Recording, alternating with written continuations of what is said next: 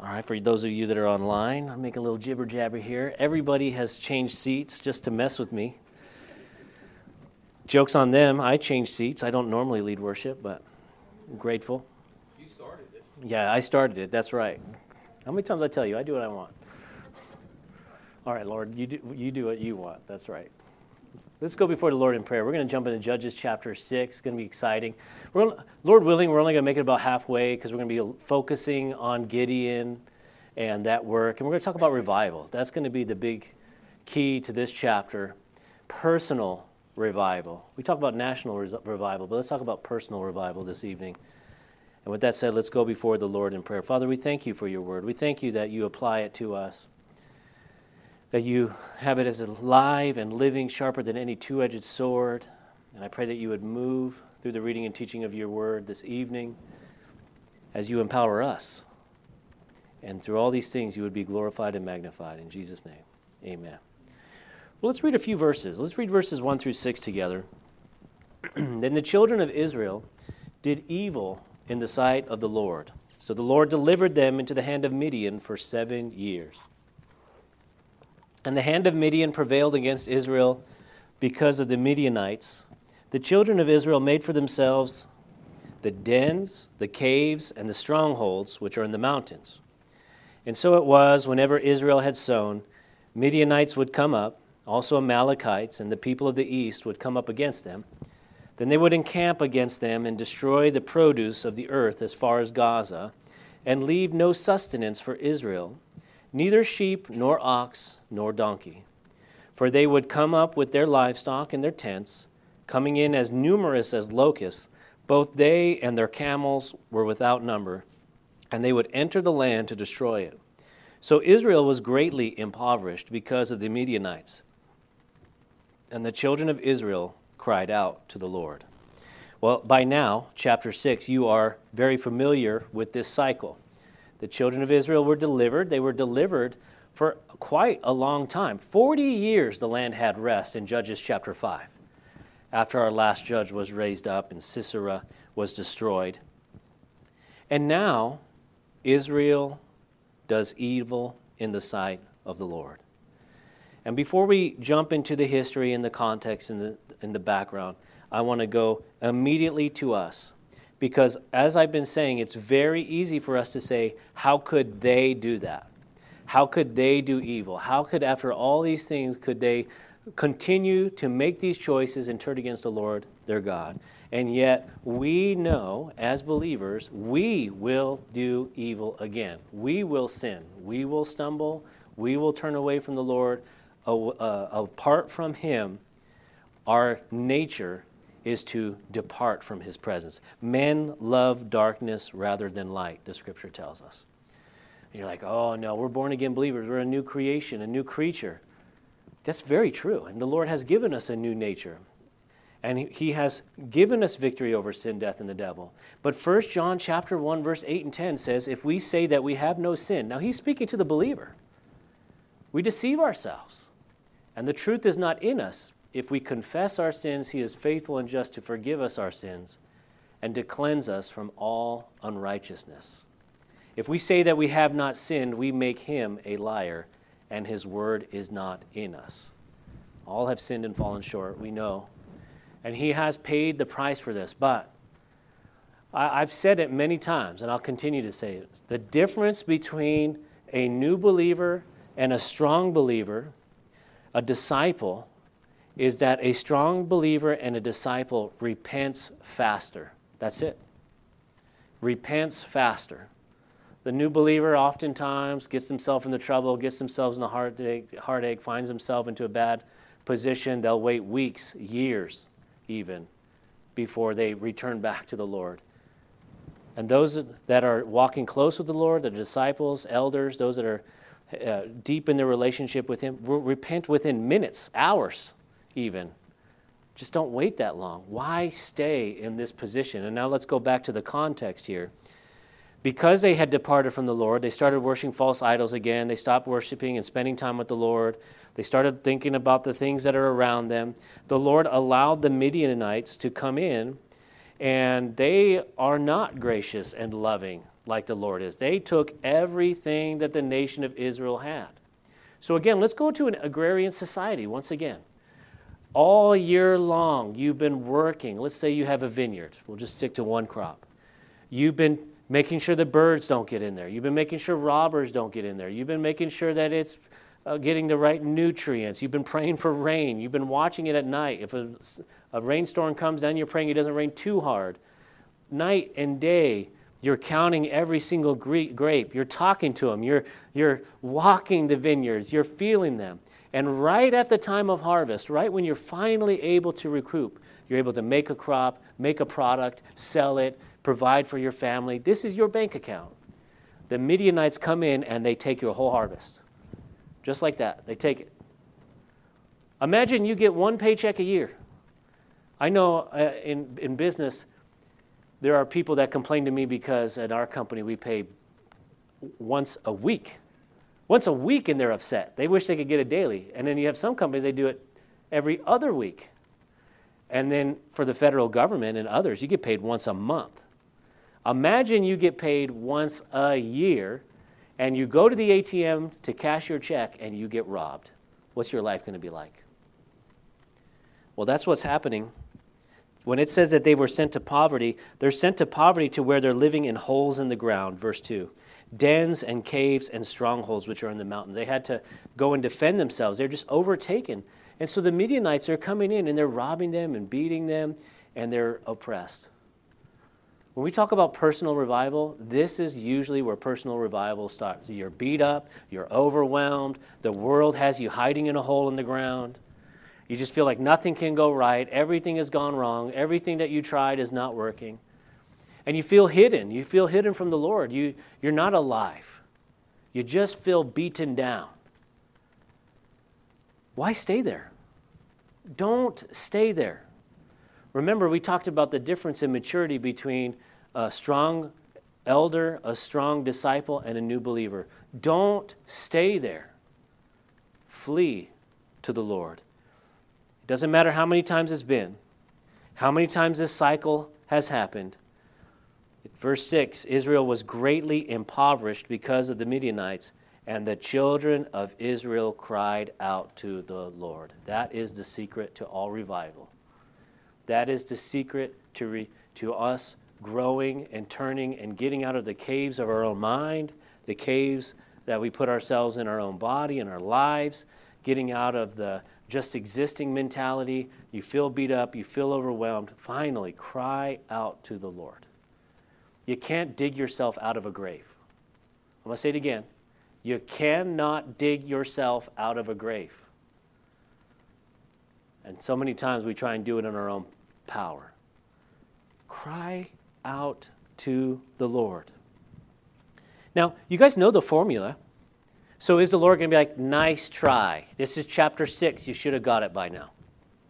It's chapter 6 now. I've done this a couple of times. I'm done with you. I'm going to go to somebody that actually listens. Well, spoiler alert no, the Lord's going to put a process of events in place that we're going to see this evening that is not only going to radically change one person, it's going to change the entire nation because they finally cried out to the Lord. And so, before we even get started, I want us to be crystal clear that if you are in need of revival and refreshing, you're not going to fix it within yourself. You're not going to look in a mirror and be like, I'm going to be a better person. You're not going to read yourself out of it with some self help book. It's not some seance. It's not positive thinking. It's not writing it down on a piece of paper and putting it on your mirror. None of those things are going to change your soul. Now, I am not against any of those things. In fact, I, I encourage it. You know, positive thinking, mentality, you know, having the audacity to know that nobody in the world is going to give it to you. You got to actually go get it yourself. That those are practical facts. In fact, they're biblical facts. That as you sow, that shall you also reap. But when you're talking about the spiritual, when you're talking about your mental health when you're talking about your life and your life's purpose, it cannot be found in your own power. In fact, you will only make it worse. How can I say that?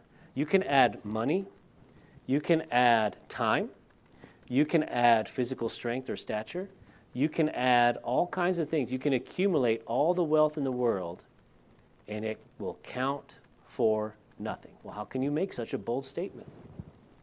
Because Solomon was the richest, wisest man who ever lived. He had every woman you could possibly have. He had every bit of gold. He was the richest man who ever lived, ever.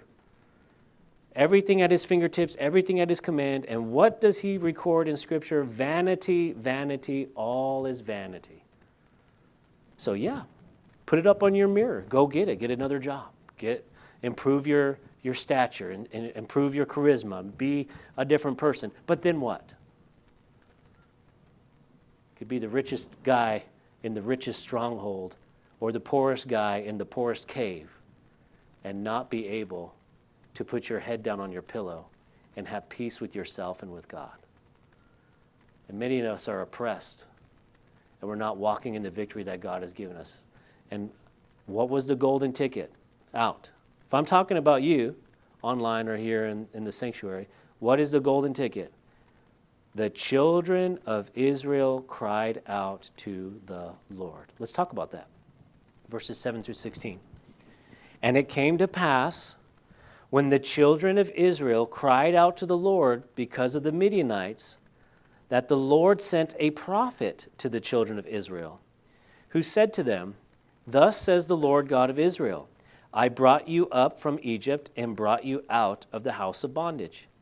And I delivered you out of the hand of the Egyptians and out of the hand of all who oppressed you, and drove them out before you and gave you their land. Also, I said to you, I am the Lord your God. Do not fear the gods of the Amorites, who in, who, in whose land you dwell. But you have not obeyed my voice. Now, the angel of the Lord came and sat under the terebinth tree, which is, was in Ophrah, which belonged to Joash the Abiezrite, while his son Gideon threshed wheat in the winepress, in order to hide it from the Midianites. And the angel of the Lord appeared to him and said to him, The Lord is with you, you mighty man of valor.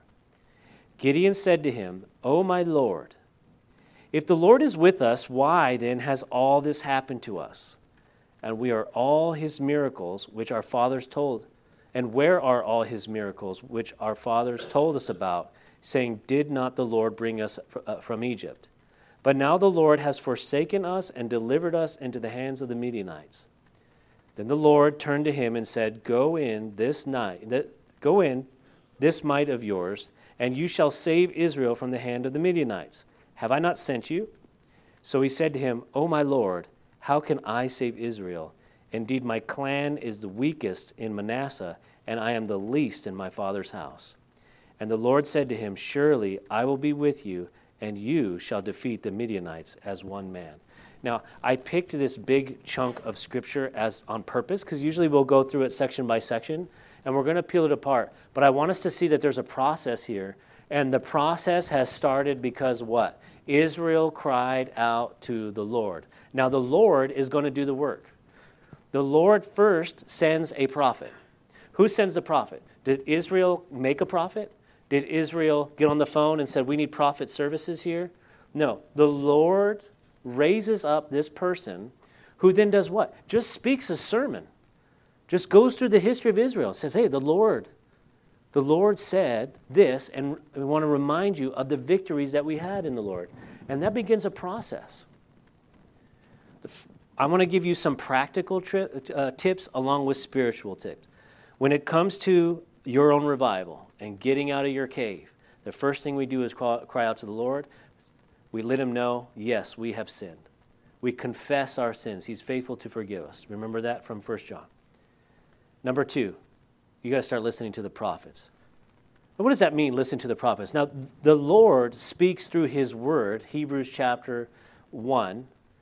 He speaks through his son. He no longer speaks through prophets for his prophetic word. Genesis through Revelation is the completed word, the revelation of Jesus Christ in Scripture.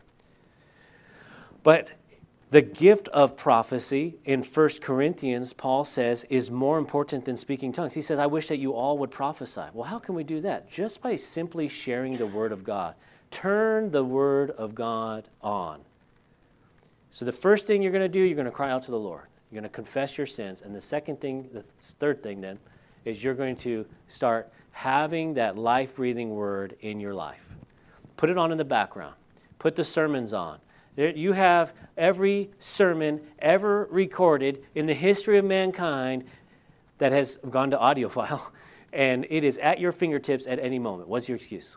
Like it should be in your car, it should be in your home. You could put it down softly when you're going to bed at night and just be bathing yourself in the Word of God. Now, in and of itself, that is going to change the way that your brain works. How can I say that? In Ephesians chapter 5, it says that husbands are to be washing their wives in what? The water of the Word. That the Word of God has this washing effect. It's brainwashing, except the positive. It's, it's brain cleaning the garbage. And so we want that Word of God. Now, we're just getting started. What happens next? What happens next? An angel is sent. What do you mean an angel was sent? In verse, what is it after his sermon? Verse 12, it looks like. And the angel of the Lord, 11 is when he first comes. Now the angel of the Lord came and sat under the terebinth tree, which was in Ophrah. Now, the angel of the Lord, this is Jesus himself. How can I say that? Well, first of all, in verses 14 through 16, he's going to talk to him as the Lord. He knows he's the Lord. He's going to be revealed to himself. And especially later on, we're going to see that uh, Gideon doesn't know that this isn't just a regular man to begin with. We'll talk about that in a little bit because this is really important. But the angel of the Lord came and sat under the terebinth tree. What is Gideon doing right now in this text? He's in the threshing floor. He's just working. He's just doing his job. He's just trying to make some money. That's it. He's not praying at the temple. He's not making sacrifices. He doesn't have sackcloth and ashes on. He's not worshiping. He's just trying to get by. But what's happened? The children of Israel have cried out to the Lord. The Lord has sent a prophet. And now, what does it say? The angel of the Lord came. See, God comes to us. No one seeks after God. No, not one. He comes to us, and so He'll come to you in your cave, in the bottom of your valley, in the worst places. Jesus will come to you. And what does Jesus do? He sits there under the terebinth tree.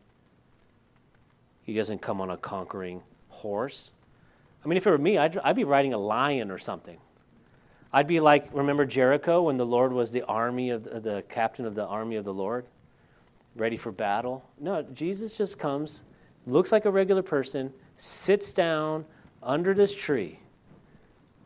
I can't tell you how much work is done in our lives by simply sitting down with God. Just sitting with God. Just spending time with Him. How do you do that? I don't know. I know what it is for me. Maybe you just need to pull out your guitar on your own and just sing worship songs. Maybe it's just by staring at the sunset, the Bible says to look at the heavens, the handiworks, the stars of God, and meditate and ponder on the goodness of God. Just sit with Him. How can you be any richer than sitting down with Jesus under a tree? And yet the Bible says that we're filled with the Holy Spirit. See, the Lord brings revival. We don't bring revival. We, we don't pray revival into existence. We simply sit with the Lord as He does the work. What else do we see here? The son of Gideon. He's, in the, he's threshing the wheat in the winepress. Why? In order to hide it from the IRS, I mean, Midianites, in verse 11. What does the Lord have to say about this? And the angel of the Lord appeared to him and said to him, The Lord is with you, you mighty man of valor. Now, this cannot be overstated. Is Gideon a mighty man of valor? He's doing his minimum wage job in the lowest place possible, hiding from the Midianites, just hoping he doesn't get robbed. And Jesus shows up and says, You mighty man of valor. Why does the Lord do that? Because the Lord knows. The Lord knows what? The Lord knows He uses the foolish things of this world to confound the wise. The Lord is going to magnify Himself. He's going to show how great He is and how good He is and how much He loves Him, how much He loves Israel, how He'll never leave them or forsake them. Because what did Israel do to deserve all this blessing that He's about to bestow? What did Israel do to deserve Jesus Christ coming as a theophany in the Old Testament, means He revealed Himself before His incarnation? They did evil in the sight of the Lord, is what happened. And then they were upset about it because of the consequences, and they asked for his help. That's what you need to do to earn revival in your own life. Nothing. The goodness and the grace of our God. He loves you. Yes, there's consequences for sin, and that as we sow, that shall we also reap. But he will never leave you nor forsake you. And here Jesus comes to the lowest point possible and says to Gideon, the weakest guy of the weakest tribe, in the weakest part of Israel, hiding from the Midianites, and says, You mighty man of valor. It was two weeks after I was baptized. And I remember my pastor just talking to me. We were walking from the pool to the house. He said, I feel like the Lord's called you. I feel like He's got an anointing on you. That is the dumbest thing that a pastor could say to a 17 year old kid who just came from a broken home, who doesn't know anything about the Bible. But it's just a prophetic word. It's just the Lord. What did I do to earn that? Nothing. And I definitely didn't walk in that calling for a long time. And the same thing is true for you. He sees something in you, and it doesn't matter what circumstances you are in. It doesn't matter where you are in your life right now. It doesn't matter how broken you are. It doesn't matter what hole you found yourself. You're never going to earn it ever, and nothing has changed. And He can say to you, you, ma'am, you, sir, are a mighty person of valor. He's got plans for you. All you got to do is say, Yes, sir. All you got to do is walk with him and sit under the tree. Because he is faithful to complete the work that he has begun in you. You are not faithful to complete the work that you began in yourself. But he is faithful. He will do that work in you. And then what else do we see? There's, I tell you, but wait, there's more. Gideon replies back to him, Oh, my Lord, if the Lord is with us, see, he doesn't know he's the Lord. You see that? Oh, my Lord, if the Lord is with us, you, you guys catch that? He's staring Jesus in the face and he's questioning him if God is with us. His name is Emmanuel. His name is God with us. And he is so dumb. This is you and me now. He says, If God is with me. The irony of this statement, you just can't walk past it. Why then has all this happened to us? Tell me these aren't questions that you ask every day. And where are all his miracles which our fathers told us about? That's another important one. Okay, what else? Saying, Did not the Lord bring us up from Egypt? But now, here's another irony the Lord has forsaken us and delivered us into the hand of the Midianites. Oh, you laugh now. How dumb are the things you say to the Lord? I don't know about you, but I've had some pretty embarrassing conversations that when the Lord reveals them to you guys, you'd be like, Really? You asked him that? You complained about that? You said that? Yeah, we're all guilty. Does the Lord condemn him? I, even better, does the Lord answer his direct questions? How would you answer it if you were the Lord? Don't you know who I am? Don't you know who I am? Don't you know what i am going to do? How dare you question me? Do you know who you are? No, no. Then the Lord, verse 14, turned to him and said, Go in this might of yours, and you shall save Israel from the hand of the Midianites. Here it is Have I not sent you? The Lord completely ignores all his complaints, his questions, his heartbreak, his confusion. He ignores all of it. Because the Lord knows the victory is already going to be done. Why? Because He's sending him, He's making it happen. He is there. And He is just as present with us now. The indwelling of the Holy Spirit is in us. He has sealed us with the Holy Spirit of promise. He has given us His gifts. He has given us the Word of God. He has sacrificed Himself on the cross. He has conquered sin, death, and the devil. And we still hide in a cave saying, Lord, why have you allowed this terrible thing to happen? One, because you're dumb. you made a dumb choice. Well, same with me. Or this terrible thing happened to you because we live in a sin cursed world. Or somebody else made a really big dumb choice. But he hasn't forsaken anyone. In fact, he's sitting under the tree with the plan. And he's given us his word. And he says to us, Go, go into all the world and preach the gospel. What does he tell the Gideon? Go, go. Have I not sent you? Go in this might. What might? What might is he talking about? Go in this might of yours. Isn't it crazy when the Lord asks us to do the impossible? Because we're just like, this doesn't add up. You know, Lord, one plus one doesn't equal seven, okay? Except for the Lord's math, it does. And so Gideon, he's got some questions here. Verse 15. So he said to him, O my Lord, how can I save Israel? Good question. You can't. Indeed, my clan is the weakest in Manasseh and I am the least in my father's house. But here's the secret, verse 16. And the Lord said to him, Surely I will be with you, and you shall defeat the Midianites as one man. Now, I'm going to take verse 16 and we're going to apply it to the very beginning of this message. Stuck in a cave of your own thoughts, overwhelmed by the world, overwhelmed by the enemy, wondering what you did to be overtaken in need of revival, in need of refreshing. What did Gideon do to deserve any of this? Nothing. The Lord came to him, the Lord sent his prophet. The word of God is yes and amen, always faithful. And here, he has now been told that he will deliver Israel. And he says, How can I? I'm the weakest of the weakest. Nothing has changed. Listen, where is Gideon right now? Not a single thing has changed. He's still there at the threshing floor. He is still there at the lowest point. He is still hiding from the Midianites. Nothing in his surrounding has changed except for his relationship with God is changing. We always focus on the external. We're always focusing on the things and how we feel and all the stuff and all the pressure. And we're always looking at the outside when you could just as easily sit under the tree with the Lord and just spend some time with Him and things will begin to move. Heaven and earth will move. And you say, you say, how can I do that? I'm the weakest. I'm the dumbest. I haven't, don't even know the Lord for like a year. I, I barely became a believer, and now you want me to go sit with him and talk to this invisible character under a tree? Who put the tree there? Who, who put the beating of your heart? Who wrote your DNA? Who put the heavens in the sky? Where did the land come from that you sit under? How many human beings has he walked across that land before?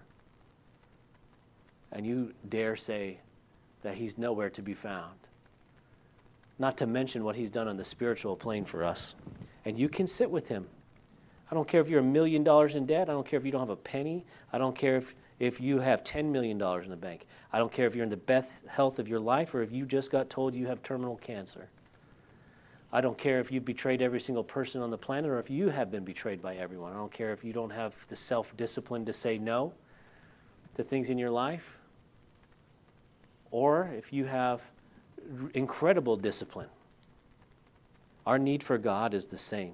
Our need for the spiritual walk with Him. Same thing that Jesus said to the woman at the well those that worship Him must worship Him in spirit and in truth and that's the only fulfillment. Gideon is going to do these things because the Lord said to him, I will be with you, and you shall defeat the Midianites as one man. That is a declaration. That is not a question. That is not an encouragement. He is simply saying it. And when the Lord speaks, it is done. So let's read verses 17 to 24. Then he said to him, if now I have found favor in your sight, then show me a sign that it is you who talk with me. oh, Gideon's suspecting now. Do not depart from here, I pray, until I come to you and bring out my offering and set it before you. He said, I will wait until you come back.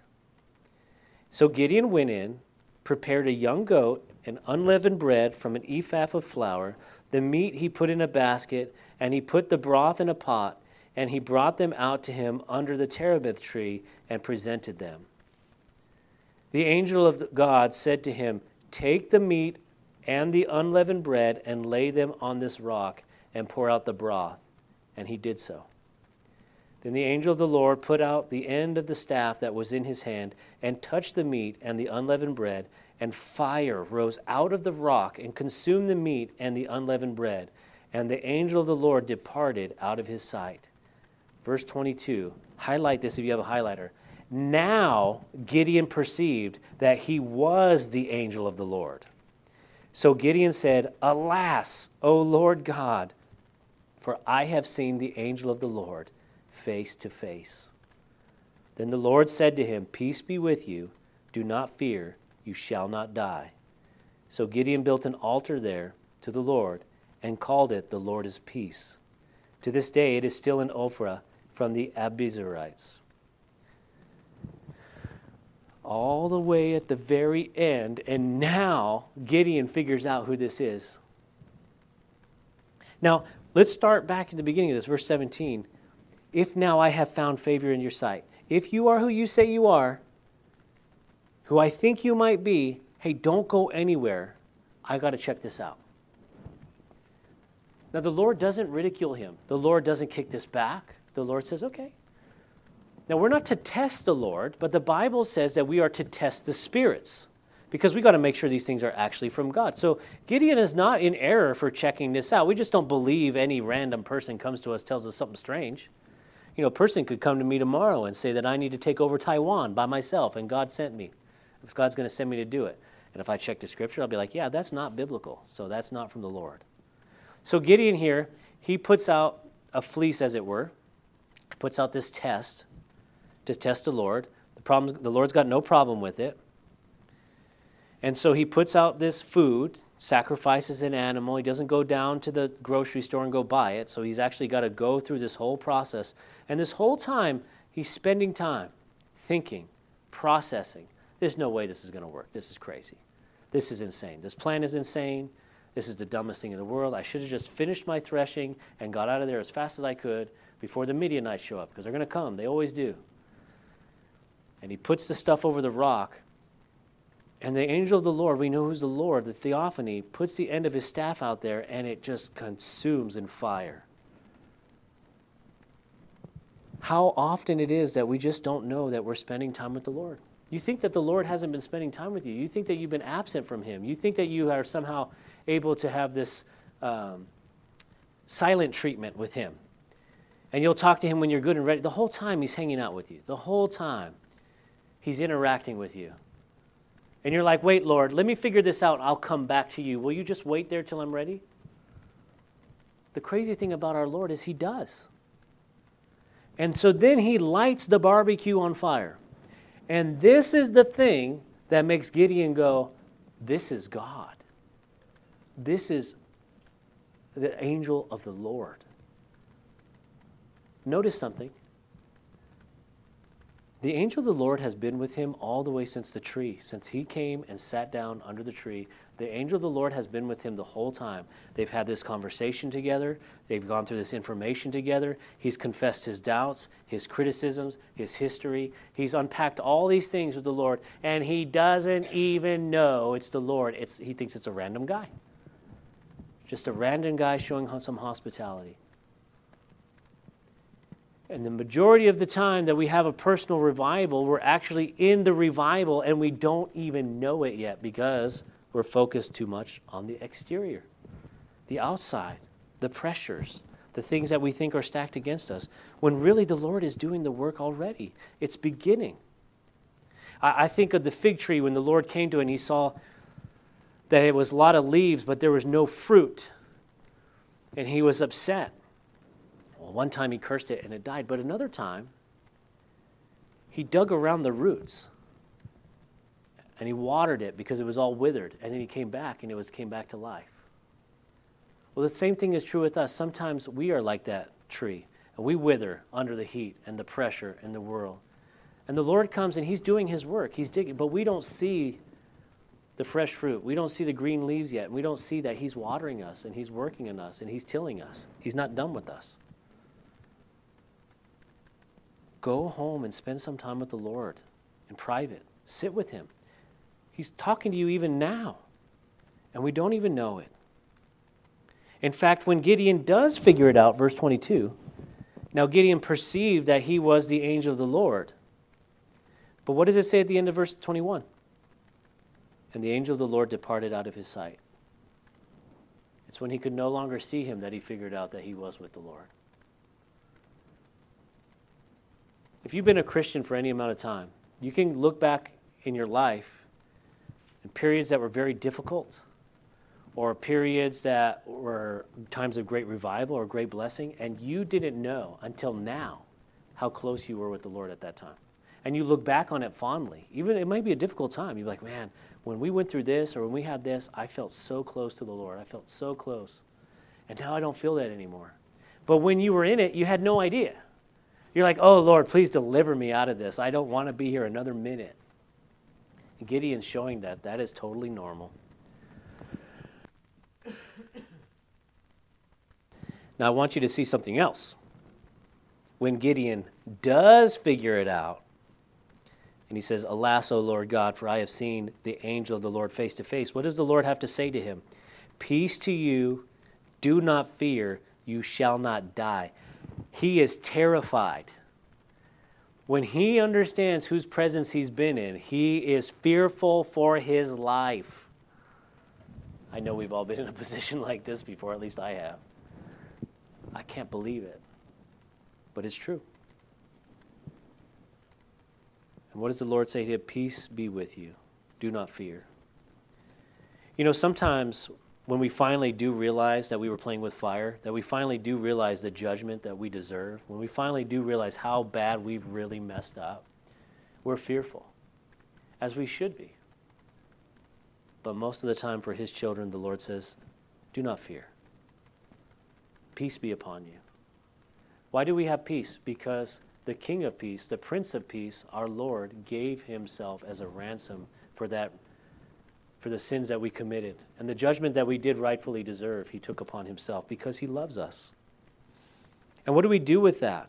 Just what Gideon did. He built an altar there to the Lord and he called it the Lord is peace and it's there to this day. You need to make not an altar because the Lord is our great high priest. He gave himself. But we need to spend time with the Lord and worship with him and fellowship with him and that's when these things are cultivated. This battle, we're going to go through the battle next week. But this battle is over. It's done. Like the victory has happened here at this altar. It's over. Everything else is just walking in the promises that the angel gave.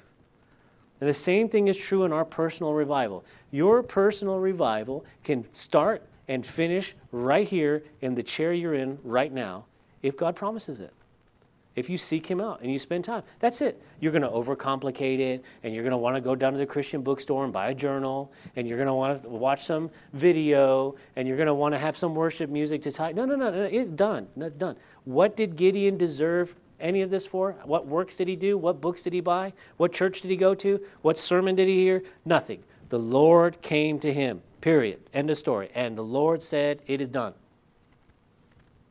because our righteousness is filthy rags. There is nothing good that dwells in me, Paul would say. But our Lord, He does the work, and all His promises are yes and amen. He told us, doesn't a good father, doesn't even a good or even a bad mother and father know how to give good gifts to their children? They would never give rocks to their children, they would give bread. How much more does our Lord? So, this evening, as we close in prayer and we, we close out the rest of this evening in prayer, interceding for one another, we just want to cry out to the Lord. We just want to confess to Him and we just want to sit with Him and we just uh, want to acknowledge the work that He's doing in us. And we don't want to leave here going back to our caves, going back to oppression, going back to that pressure. We want to leave here victorious and filled with the Spirit because He says so, not because we can keep a promise, but because He will. Let's pray. Father, we spend the rest of this evening with you, and we pray that you would be teaching us and directing us, that we'd be growing in you. We pray, Lord, that you would change us, change our lives, take the stony hearts from us, and give us hearts of flesh, that there be a great moving of your spirit, and that you would use the weakest, smallest of us for your glory, to magnify your name, because you say so. In Jesus' name, amen.